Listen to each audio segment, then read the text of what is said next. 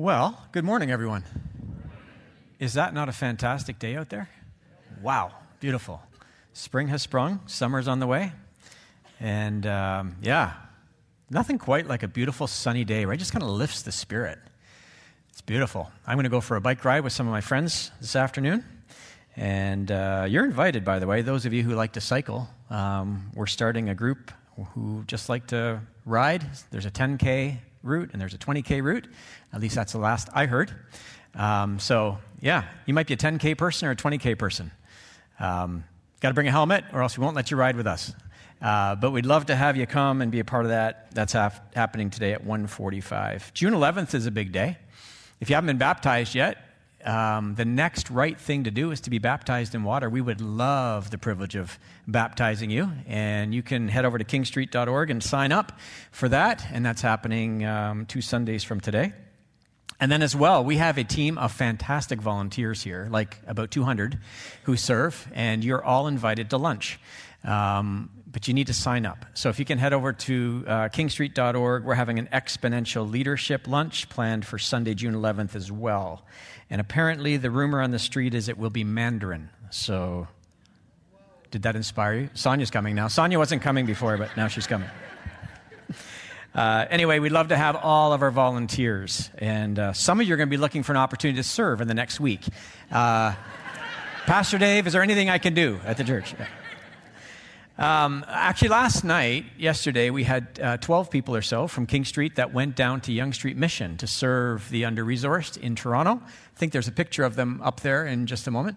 Um, and they were serving with the, uh, the community at uh, Regent Park, and about 275 people or so were served. And um, that's an important team of people doing the work that is close to the heart of God. Yeah. And we have four different teams. If you're ever interested in being a part of something like that, please reach out to Pia, just pia at kingstreet.org, and she'll help you get uh, set up on one of those teams. It's a great way to get to know other people and to do something meaningful on a Saturday night. We do that four times a year. Uh, and today is Pentecost Sunday. And uh, if you're new to church, you're probably thinking, like, what's the big deal? Uh, on the church calendar, this is the one Sunday that the church universal, across denominational boundaries, um, all sorts of diverse expressions of the body of Christ, we celebrate the birth of the church, which is the coming of the Spirit. And um, so, you know, there's a sense in which, and we're going to unpack this today. This will be our teaching theme as we conclude our Choosing Shalom series. We want to choose fullness. And, and God is looking to fill us with His presence. And um, I hope as we move through, we'll be able to build a strong biblical uh, perspective on why it is that God wants us to be full of the Spirit. Um, but if you haven't been with us uh, over the last number of weeks, you can always catch up on our YouTube channel.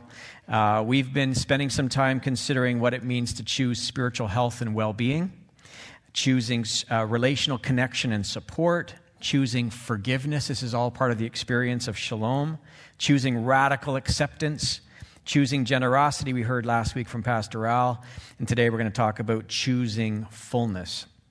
And um, so, our passage to ponder, uh, which we have been uh, taking with us over the last number of weeks, is found in John's Gospel, chapter 14. And if you're able, would you stand with me and we will read verses 25 through 27? And uh, it does have an appropriate edge to it as we consider Pentecost Sunday. So, would you read with me these words? All this I have spoken while still with you, but the advocate, the Holy Spirit, whom the Father will send in my name, will teach you all things and will remind you of everything I have said to you. Peace I leave with you, my peace I give you. I do not give to you as the world gives. Do not let your hearts be troubled and do not be afraid. The word of the Lord, you may be seated. And so, this beautiful promise of the Spirit from Jesus and how um, his work is so closely connected to this beautiful idea of shalom in Hebrew or eirene in Greek, uh, which is a wonderful, wonderful, one of my favorite words is the shalom of God. And it's so much more than the absence of conflict, as we've been exploring over the last number of weeks. But fear gets in the way of our experience of peace. And the Spirit comes, right? The Spirit comes to help us understand the unconditional love of God. Remember, perfect love casts out fear. Fear has to do with punishment. But when we understand God's perfect love, we understand the grace and the mercy. And we can flourish when we understand the shalom of God.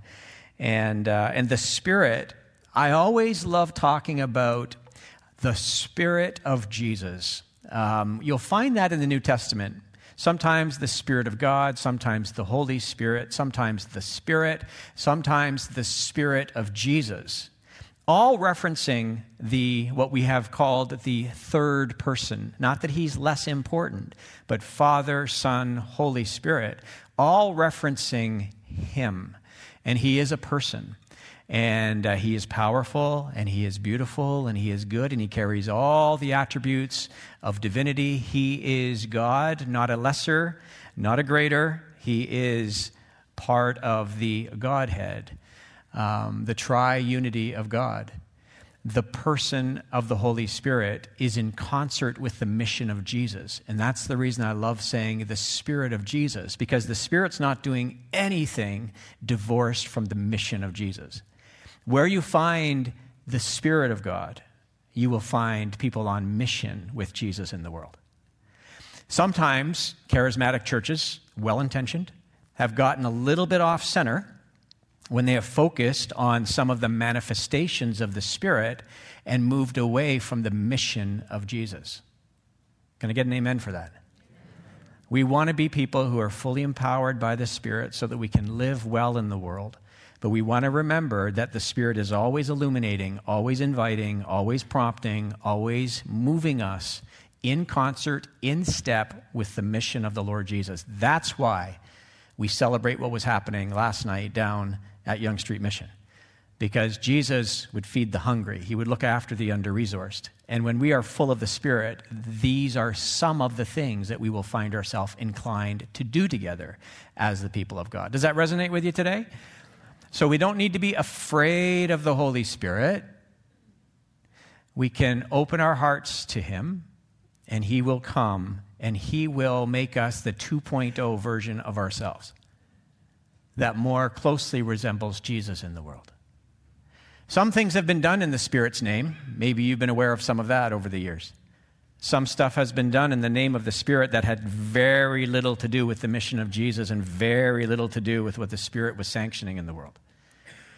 So we want to be the kinds of people who are anchored in the text of Scripture, who are centered on Jesus and open to the Spirit. How can we go wrong then, right? All right.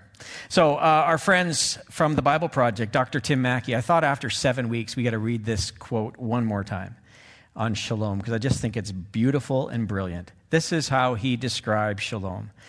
It can refer, shalom can refer to the absence of conflict, but often refers to something better in its place. It can mean complete or whole. So when we're pursuing wholeness, we're pursuing the, the shalom of God. It can refer to a whole stone with no cracks or a completed stone wall with no missing bricks. There's no missing piece. Right? To reconcile or heal a broken relationship is to bring shalom. When two rival nations, and we've been emphasizing this part of it because it's so, so uh, it's such a beautiful picture for us. When two rival nations experience shalom, they don't simply stop fighting or put down their weapons. They don't just disarm themselves. They start working together for each other's benefit. And our world could use some more shalom, right?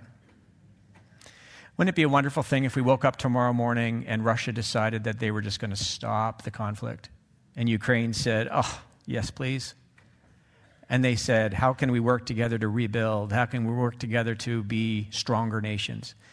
That would be a little picture of the shalom of God. That's the kingdom of heaven coming to earth. The kingdom of this world doesn't get that, right? We want to occupy, we want to take over more control and territory, we want to be more powerful than our neighbor. But when the kingdom of God comes, we reach across dividing lines and say, How can I help? How can I lift? How can I be of service? Um, this is the beautiful thing about the shalom of God. All right, I don't have my watch on today because it broke when I was on holidays, which is very dangerous for a pastor who doesn't have his watch on his wrist. but they have put a clock at the back, so we'll use our time wisely today. Uh, I've got three ideas for us to consider this morning, uh, biblical ideas. Um, and again, if you're new to King Street, we just had a newcomers breakfast with about 60 or so new people to King Street. It was awesome, meeting so many friendly new people to King. And um, so, if you're new to us, uh, we, we take seriously the Bible. We don't take it always literally, because if we did that, remember Jesus says, cut off your hand, gouge out your eye. We don't read it literally all the time, because passages are sometimes symbolic, sometimes there's metaphor, but we always take it seriously. Because the Bible is a special book. We come under the teaching of God's Word. We don't sit above it and critique it. We come under it and we responsibly handle it and listen to it, and then with the help of the Spirit, apply it to our lives so that we can become, again, the best version of ourselves. So, uh, a biblical teaching today that is going to wrap up our Choosing Shalom series, which will also be in step with this idea of Pentecost Sunday. So, um, I want to frame something for you as we move through. It'll be very applicable as we move along, but I want to kind of set the table for you biblically about uh, how God works in the world, and, and then we'll talk about um, what it means to truly understand the pure spirit of Pentecost for today. All right, so here's the first idea moving from empty to full. Moving from empty to full. Uh, living on empty can be very problematic. Uh, if you've ever driven a great distance, and my family did this when we were relocating from BC, we drove across from BC back to the Toronto area, and we were going through the mountains of Montana, and we didn't know where we were going. We had, remember those hard copy um, maps? P is navigating in the front seat, TripTiks and everything else going on. Anyway, uh, we were driving a small little car that resembled a Honda Civic, and uh, my yellow light came on, the fuel I've ever had that happen before going through the mountains, and there are no gas stations. And uh, being on empty that day was a tough experience. We prayed hard. We prayed hard. I don't know how it happened, but we drove a great distance with the yellow light on, uh, on empty. But we made it to a gas station. You know the panic, right? What are we going to do? This is we didn't have a cell phone. That was a long time ago. Uh, I had these feet that were going to carry me however far I had to go to try to find help. Um, so running on empty, whether it's a gasoline engine or maybe some of you are driving uh, electric vehicles these days and the charge is reading, you know, uh, sort of depleted state and you need to find a charging station. Um, whatever that might look like for us, being running on empty is a challenge. And if the bank account is near empty, that can be a problem. If relationships are kind of um, depleted, and there's not much more to draw on, that can be incredibly discouraging. So, the idea of empty is not generally a positive idea. And so, um, God Himself wants to fill us because in the heart of God, empty is not good either. Remember David when he was talking about the fullness of his experience? My cup overflows. Not my cup is empty, my cup overflows. Love that idea. God is pouring a drink, so to speak, for the psalmist, and it just overflows. There's enough, more than enough. A picture of shalom. Beautiful. So, in creation, the very first two verses in the Bible, um, this is what we hear. In the beginning, right? Genesis, the beginning. In the beginning, God created the heavens and the earth. Now, the earth was formless and empty. Darkness was over the surface of the deep, and the Spirit of God was hovering over the waters. The picture is like a bird. Where else have we seen a picture of the Spirit like a bird? Remember Jesus' baptism? The Spirit like a dove, right? Came on God's, could we call it the new creation that was about to emerge?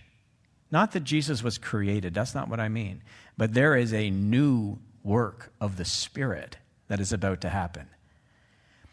It's a picture, actually, in the first two verses of Genesis of this idea of spiritual formation, where God is always um, taking that which is formless and forming it, always taking that which is empty and filling it, and always taking dark places and shining light. This is what God does. Right from the very beginning of the Bible, we see this And the Spirit is the one who is over all things and who is about to bring about some wonderful, amazing things. What's empty is about to be filled.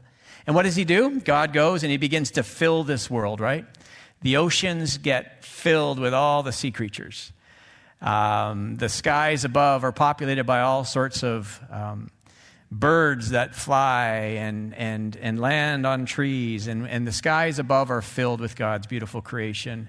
And then the animals that move along the ground. And, and apart from mankind, you know, he threw away the mold, right, when he made dogs? Oh, yeah. When he made dogs, it was like, I want to show mankind just a picture of my unconditional love. And he makes dogs. Uh, but it's a beautiful picture how God fills this world with beautiful things. It's not good when the world is empty. It's not good when we're all alone. So I'll make a helper suitable for the man, and I want to fill this world with so many beautiful things. This is who God is.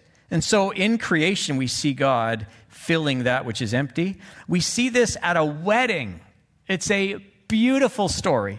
The very first miracle of Jesus. If you've been around the Bible, you know where I'm going with this. But Mary and Jesus and some of his family are at this wedding, and this couple, like the wedding celebrations, we think they're like long now when you're at a reception for four or five hours. These are like seven day events, right? They're like sleepover parties.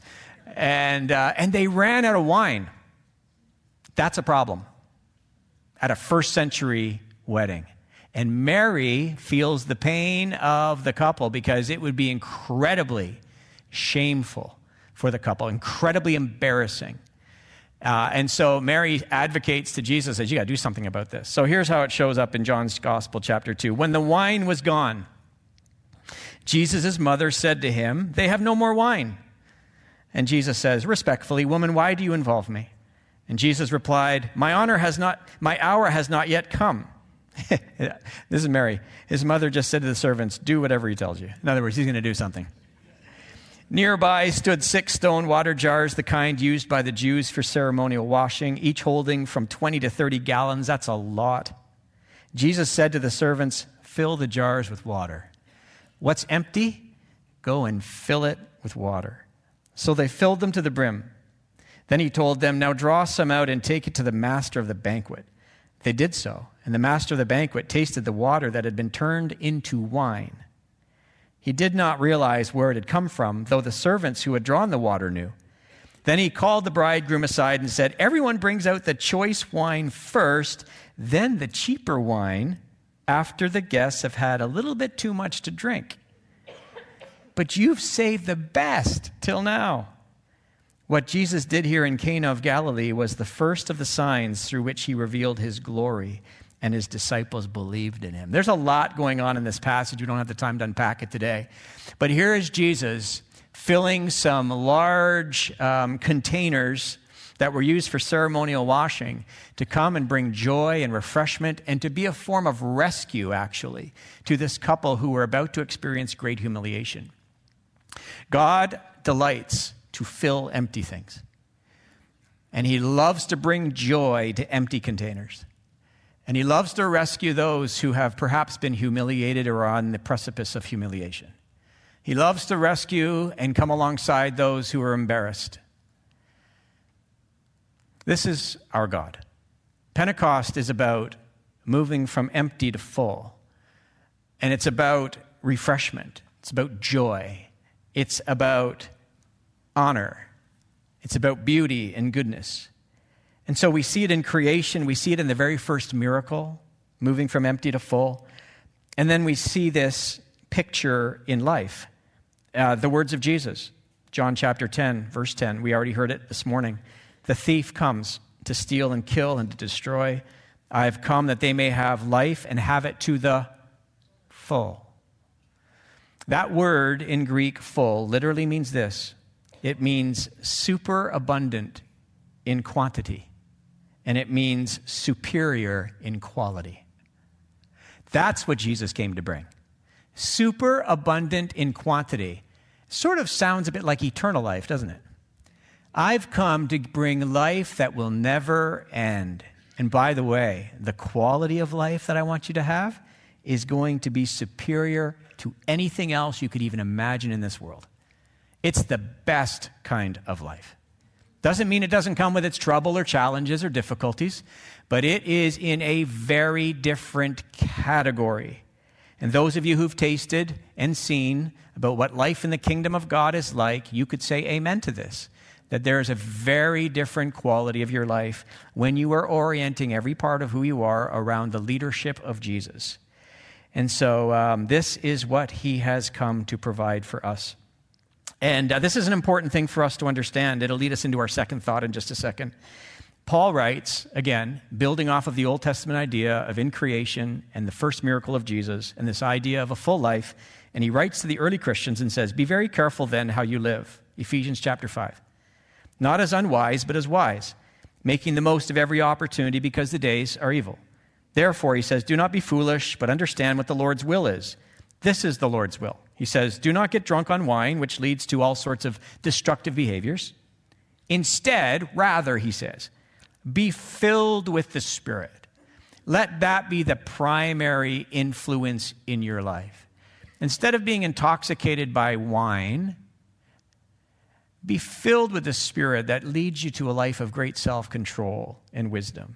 And he says it'll be evidenced by what comes out of you. Speaking to one another, not in profanity, but with psalms, hymns, and songs with the Spirit. Sing and make music from your heart to the Lord, always giving thanks to God the Father for everything in the name of our Lord Jesus Christ. When Paul says, be filled with the Spirit, in the Greek uh, tense of that word, it's in the aorist tense, which means keep on being filled. It's not a one time moment where it was like, oh, I spoke in tongues a number of years ago. I had this experience with God. I think that's when I started to be filled. I was at camp, or I was at youth convention, or I was at some other event. It was a prayer gathering as a small group. Keep on being filled with the Spirit day after day after day after day. And so that's our second thought for consideration today is this being full of the Spirit is not a one time experience. Um, humans, unfortunately, leak energy and vitality, don't we? Um, we're not static creatures. We're always in motion. And uh, we're dependent creatures, which means that we need external sources of help for um, being, you know, sus- living a sustainable life. We're not independent. God is the only independent uh, being. We are dependent creatures. And so uh, the best way to maybe think about ourselves is to think about our life like a bucket with some holes in it. Uh, what you pour in sort of unfortunately comes out. We, we leak energy. That's why we have to go to sleep every night to kind of restore our energy, right? Our body can heal itself. Um, God is, is, if I didn't believe in him, I'd say he's unbelievable. I, I bit into a dill pickle this morning. Uh, why? Because my wife made a lunch for me because I'm going cycling with some friends. So she said, "Do you want some dill pickles?" I said, "Sure." And there was half it left over. She said, "Do you want it?" It's like 6:30 in the morning. I said, "Yes, please." And I love dill pickles, and I put it in my mouth, I ate it. I said to Peter right I said, Oh, God is unbelievable. he arranged the taste buds of the body. I'm not even kidding. I'm being dead serious. It was like, oh, it tastes so good. First thing in the morning. God delights, right, in giving us these experiences. He could have made us to have appetites and drives for things, but he's so good that not only does he give us the appetite and the drive, but he actually arranges taste buds all over our, our tongues so that we can enjoy savory things, beautiful, sweet things. And it, it does work in concert with our appetite and sometimes does get us in a little bit of trouble, right? But would it not be a very bland world to just eat to survive? We eat to enjoy. This is the way God made us. And we just get a chance to see through the veil dimly, right? And through a distorted mirror, so to speak, and say, this is just a little symptom of the goodness of God that we get to experience in this life. And you and I, I, I do it. I don't want to make myself sound like I'm always on the lookout for God. I'm, I'm just like you. I live in the world and I get busy. And, but this morning, it just came to me. It was like, wow, what a beautiful thing God has done. Yeah, He is good. Humans leak energy. We need to be restored. Uh, remember our friend Elijah? He's a good man. He's a prophet. He speaks on behalf of God. We referenced him earlier in this series. 1 Kings 19. He's on the run from Ahab and Jezebel. He's depleted. He is a bucket with big holes in it, actually. And he has been leaking energy and vitality, and now he's at a place of burnout, maybe depression. He needs to be fed. He needs to be rested. He needs to be restored, re enlisted into God's program again. And so all of us can go there and experience this. So, what we need is to be constantly, consistently filled up so that we can um, pour in or have poured into us the substance, the substance of what we need most, which is the life of God in us. Can I take you to the Old Testament and just try to track with me? If you're new to the Bible, um, I'll just try to throw some things to you here that hopefully will start building the larger macro narrative, and we're going to land in just a few minutes. But if you go to Genesis chapter 11, you'll read about a group of people who were um, full of arrogance and ego. And they wanted to build a tower to the heavens because they thought there was nothing they couldn't do. So there was a sense in which they wanted to occupy the space of God. Remember this principle what Genesis 11 teaches us is this, because it says in the text that they wanted to make a name for themselves. Full of ego, pride, and arrogance, there's nothing that will ever stop us. As a society, we can do anything and everything, and so up they go to be in God's place. And God says, Oh no, this isn't good what they're doing. Not that he was threatened, he wasn't threatened at all. He knows that arrogance and pride is not good for us. Remember?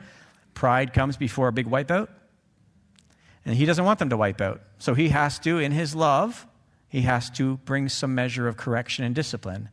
And so this is the Tower of Babel, right? A play on words, where they were once one language, and this is where the languages of the world are, established. They were scattered. They became foreigners to each other because pride and arrogance, remember, whatever is in us will eventually come out. We'll either leak it out or we'll vomit it out. What is in us will come out. What was in those people was pride and arrogance, and it was coming out. Genesis chapter 12, the very next chapter, says here that God comes to a man named Abram and says, I will make your name great.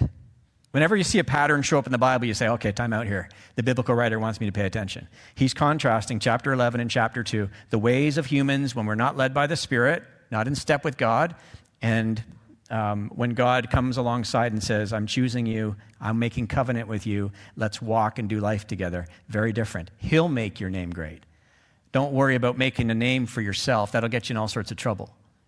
You let God make a name for you, and you'll find doors open up that you could never have opened up on your own. I've always said this to people too is this has been my MO in life. Love the person in front of me. That's it. Just love the person in front of me treat them as best I can. And if I do that over an extended period of my life, for the fame and the renown of the one true God, He'll look after all my other stuff. I don't need to worry about any of that. What's the next right thing? Just do it. Love the person in front of you. Life can be really simple when you reduce it to these kind of these little maxims. Right? Um, so God says, "I'm going to make your name great," and there's a contrast there, no question about it one language, scattered, they're foreigners to each other. We fast forward into, um, into the book of Acts, and we find out that God wants to put his spirit in the people, and what comes out of them is something very different than pride and arrogance. In fact, when you read Acts chapter 2, the back end of the chapter, after they've been filled with the Spirit on the day of Pentecost, they're loving each other, serving each other, sacrificing for each other. It's not about making a name for themselves, it's about looking after the person around them. It's a beautiful, beautiful picture of what happens. Always remember what's in us will come out. We used to always say this when we were youth pastoring years ago garbage in, garbage out. That's the principle. What we put in will come out. It's the way it works. All right, in the last remaining moments we have, the last. The last point, number three, is this. We're invited to partner with the Spirit of Jesus, as I've already mentioned. I've got homework for you, those of you who want to do a little further digging. Um, we are part of the Pentecostal Assemblies of Canada as a church community, and um, we are brought together by doctrine and by mission. And um, now I would say that every church today is Pentecostal, right? On Pentecost Sunday. But what is of greatest importance to um, the Pentecostal movement over the years has been the mission of Jesus. It's the mission of Jesus that brings us together. And we also recognize that we're just not good enough, smart enough to do the mission of Jesus without the help of the Spirit. And so we want to be the kinds of committed Jesus following people that have the full experience of what it is that God has for us. And so we know that there is no Christian life without the work of the Spirit. Anybody in this room today who has come to saving faith in Jesus, you have been made alive. That hasn't happened because you tried to do it. It didn't happen because you were good enough or you kept enough of the rules. It happened because the Spirit of God came and opened up your eyes to the person of Jesus and led you to a place where you said, I need salvation. It's all a work of the Spirit. And then whatever we do after we've come to know Jesus that adds value in the kingdom of God is also a work of the Spirit. And so, kind of like from beginning to end, Genesis chapter 1, the first two verses, the Spirit's hovering over the waters. The back end, like literally the last chapter of the book of Revelation, the Spirit and the bride say, Come. The Spirit is inviting. The Holy Spirit's always inviting. I had a time in my life, I think I've shared this a number of years ago. I had a time in my life when I was I had some experiences around charismatic environments that didn't help me. They actually they actually regressed me. And and there were things that were happening formationally in me that weren't helpful. And I began to have experiences about the Spirit because of what people were saying and doing in His name that made me step back with greater reluctance. And I have, over the last decade or longer, uh, come to terms with the fact that that was just an experience that we could call pseudo in some way. It's a pseudo experience. Um, but when you have a genuine experience with the Spirit of God, I'm talking genuine and authentic, there is nothing, nothing like it. And when I say it, I don't mean because He is a person, I mean there's nothing like it when it comes to being aware of the fact that you're inhabited by the divine and that He is close by and knows what's going on in your life and is speaking to you in real time. There's nothing like it. We are invited to walk with Jesus or to stay in step with the Spirit. Right? So, back to the Pentecostal experience. Pentecostals, I would suggest, when we are not at our best, we go back to the early 1900s and we stay there. We talk about an experience called Azusa Street. Not discounting it, I'm just saying if we stay there, we miss the point. It was a movement for a time and a season with a group of people, and there was something beautiful that emerged from that. In fact, a lot of what happened in the contemporary Pentecostal movement today came from that. But if we stay there, we miss the forest for the trees. That's an important thing to understand. It's part of our story. We go back to Acts chapter 2, the biblical story, where the birth of the church occurs in the Holy Spirit. And again, sometimes we've made more of the metaphors. The sound like a violent wind. It wasn't a violent wind, but it was like a violent wind, right? Like a dove. So they have this experience, and we're going to visit it in just a second, but it is monumental. It's transformative. They are now on mission with Jesus in the world, and they could never have done it without the help of the Spirit. Peter, who was a coward, denying he even knows Jesus, is now filled with the Spirit, announcing the back end of chapter 2 of the book of Acts that 3,000 people come to know Christ. And he's bold, declaring that Jesus is Lord. The Spirit did that transformative work. But I would even argue today, and I've done this before in the past at King Street, I would even argue that if we're going to have the full experience of what it means to be Pentecostal, or to understand the depth of Pentecost, which is today, we need to understand what happened back in Leviticus and Deuteronomy, which is known as the Feast of Weeks. If we don't understand what's happening in the Feast of Weeks, we'll miss the forest for the trees again. Because what's happening in Acts chapter 2 is all these people are coming from all sorts of different settings, and they come to Jerusalem to celebrate the Feast of Weeks. And what happens there is they hear, supernaturally enabled, people declaring the greatness of God in languages they'd never learned. So there's a supernatural experience happening there, but it's in the context of the Feast of Weeks. So, Pentecost, what is the Feast of Weeks? Can I give you five characteristics of Pentecost, which sometimes you'll never hear taught uh, because we only go so far in church history and we stop somewhere. This is part of our story, too. Okay, this is part of the church's story on Pentecost. So, what is Pentecost? Here it is. We got to understand it historically so that we can fully grasp it in the New Testament. So here it is. It's the Feast of Weeks. And this is the homework assignment for you Leviticus 23, 15 to 22. I would recommend you reading that. Contrast it with Deuteronomy 16, 9 to 12. Then go into Acts chapter 2, read verses 1 to 13. You have time this afternoon. Go for it. Do some homework. But here's the five points that you're going to find emerge from these three texts that are rooted in the Feast of Weeks. Here it is. The Feast of Weeks was about generosity and gratitude. We heard about that last week from Pastor Al. When we understand the celebration of the Feast of Weeks, there is an open handed posture toward people. Miserliness and Pentecost do not go together, or Feast of Weeks. It's a generous community of people. They are open handed and they bless, and they do it out of gratitude for God. You can read it for yourself in those passages. Secondly, it's about community and it's about celebration. Uh, it's about being together in a community like family. It's about breaking bread together and doing life together. It could be argued it's about cycling together. It's about having coffee together. It's about talking and laughing. And I was with some friends on Friday night playing games together. It's about doing life together. It's about community and celebration. If we're going to be the kinds of people who understand our roots, Feast of Weeks, be filled with the Spirit, Pentecost, we will be people who move toward each other in relationship, and we will be throwing parties all the time. I like that, throwing parties all the time. A couple people want to throw parties, but not many of you want to throw a party. That was an amen moment, throwing parties all the time. All right, number three, it's about making room. This is big. It's about making room for the marginalized, the oppressed, the poor, and the overlooked. When you read Feast of Weeks, they were given instruction in Leviticus and Deuteronomy to not harvest all the way to the edges of their property, but to leave some, to leave some for the under resourced so that they could come and help themselves, have the dignity of coming to work the land for themselves. And so there's always a mind, there's always an eye, so to speak, on the marginalized, the people at the margins, so that we can help them. And this is a part, a big part of our mission. That's why I was started out this morning celebrating what happened down at the Yonge Street Mission last night. Not forgetting the people who don't have a seat at the table and who are often overlooked by others. I've only got two more for you, and then we're going to land. Number four, it's about the Spirit of God empowering us to do the mission of God in the world. Acts chapter 2. These people come from all these nations. They gather there. They're foreigners to one another. There's no common language. Spirit comes upon them. They hear them declaring it in their own tongue. It's a supernatural occurrence. And here's the whole point we miss the point if we get sidetracked on just the supernatural enablement through the language speaking that was unlearned. Really, what's happening there is outsiders are becoming insiders.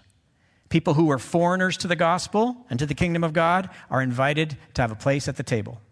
God supernaturally comes upon his people so that they can reach out to those who are on the outside.